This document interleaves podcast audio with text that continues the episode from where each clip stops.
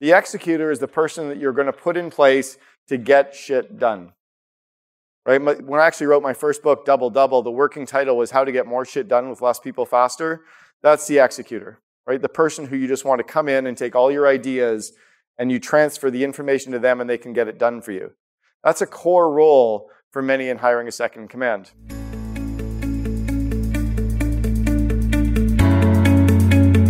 Welcome to the Second in Command podcast, produced by the COO Alliance and brought to you by its founder, Cameron Herold. In the Second in Command podcast, we talk to top COOs who share the insights, strategies, and tactics that made them the chief behind the chief. And now, here's your host, Cameron Herold. In this episode, we'll uncover the diverse roles that a COO assumes within an organization. Beyond being the executor of the CEO's vision, they also serve as a mentor, a trusted partner, and even a potential heir apparent in more established businesses. We'll explore the depth of these roles and understand why the CEO often places their utmost trust in the COO. One key concept we'll explore is that of a change agent. A successful COO not only brings operational expertise to the table, but also possesses the ability to drive and implement transformative change within the organization We'll unravel the qualities and strategies that make a COO an effective change agent, propelling the company forward in the face of evolving business landscapes.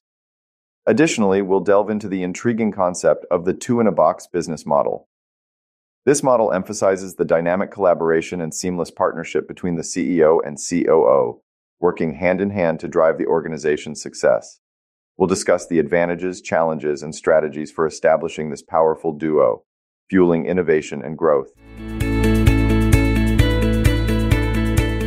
Um, I've also played the role of the COO three times. So not only building 1-800 Got Junk, but I was also the second in command for Gerber Auto Collision. Anyone here ever heard of Gerber?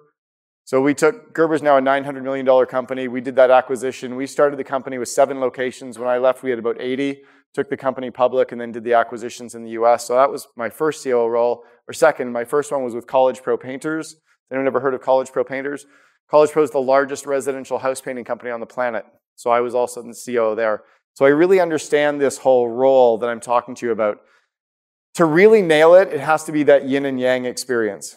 Okay, it really has to be that pure balance with the CEO. And it's almost like a love relationship where you just have to get all the components right or it just won't work. Um, first off, though, before you go and hire a COO or a second in command, if you don't have an assistant, you are one. And I want to save you 250 grand. Go hire an executive assistant first and then hire your COO second. I think we often go to the wrong person. We're trying to free up our time and we hire a second in command. We could actually free up a lot of our time by getting a really good EA in place first. So, around 15 years ago, Harvard wrote an article and it was called The Misunderstood Role of the COO. And in their research, they realized that unlike a chief financial officer that really runs finance or a chief marketing officer that runs marketing, the COO was kind of this anomaly. And they identified seven distinct types of chief operating officers. So I think about the COO this way. They could be very outward facing and be all around marketing or PR and sales. They could be very inward facing around operations and execution and engineering. They could be very engineering and process focused. They could be very IT centric right? So, what is the balance? Well, the balance is they're great at whatever you suck at.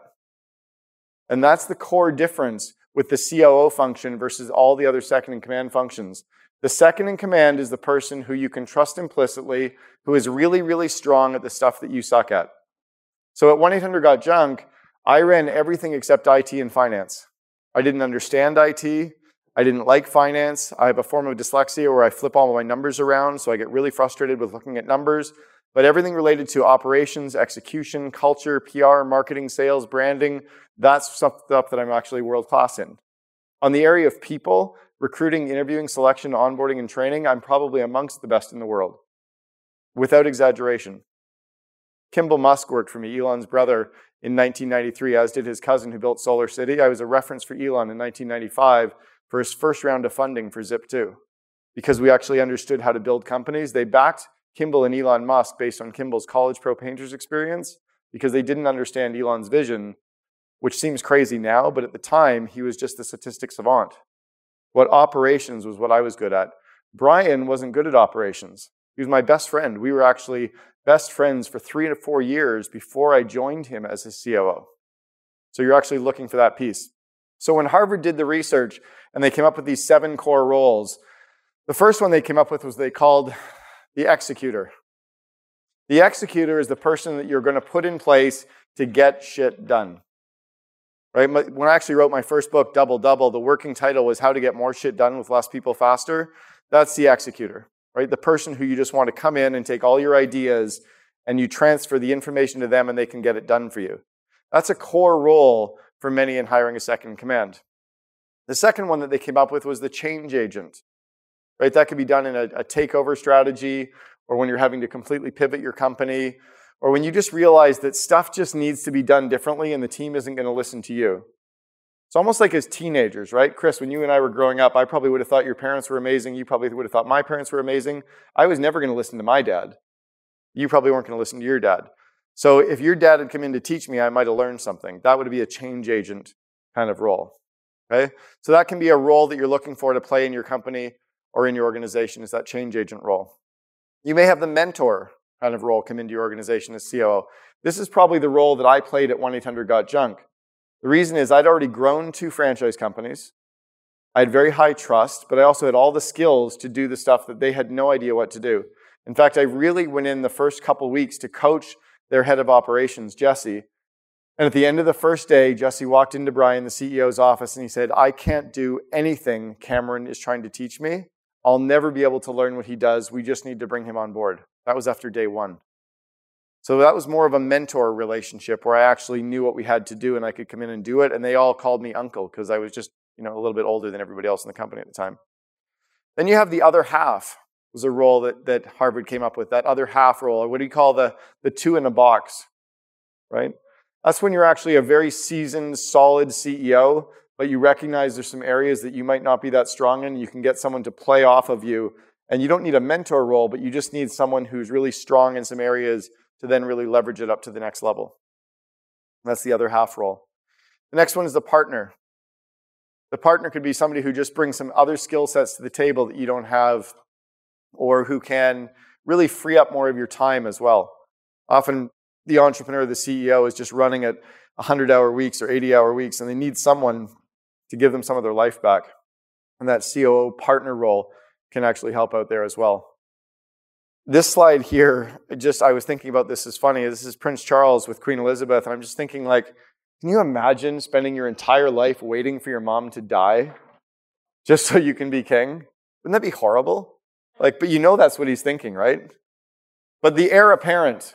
The heir apparent is a role that often as a mature company is growing where you realize that to keep that strong person, you have to move them into a COO role, right? Or you recognize that you're going to be leaving as CEO at some point and you're trying to groom that person, so you appoint them or you name them as the second in command so that you can exit or move into a chairman role.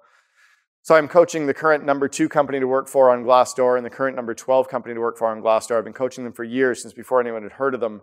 The current number two is called Elite SEM. They're a big digital marketing agency. I started with them when they had 30 employees. They're now at about 400. And the current president and CEO is Zach Morrison. Zach used to be COO, but when they were getting ready to position the company to exit, Ben wanted to move into a chairman role. The heir apparent was Zach, and then Zach took over as that COO role. Right, so that can be a role that is played as the COO. And then the last is that MVP. Right? The MVP is someone who you just see as so critical in the business that is doing something that no one else can do. And if you push them up into that role, it just elevates the brand to another level. A great example of this would be Harley from Shopify. Right? Harley's one of the first people I interviewed for the Second in Command podcast.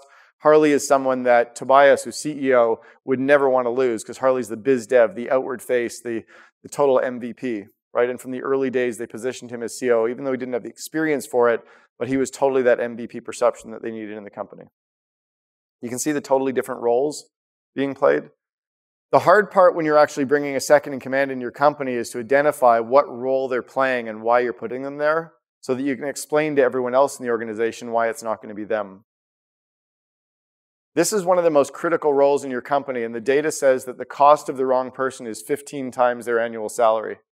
If you put this person, the wrong person in place, and you're paying them 200, 300,000 a year, If it's the wrong one, it's going to cost you three to four million dollars per year to have them there.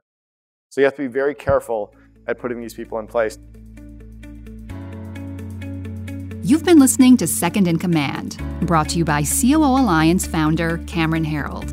If you enjoyed this episode, please be sure to like, share, and subscribe to us on Apple Podcasts, Spotify, and our other podcast streaming platforms. For more best practices from industry leading COOs, visit COOalliance.com.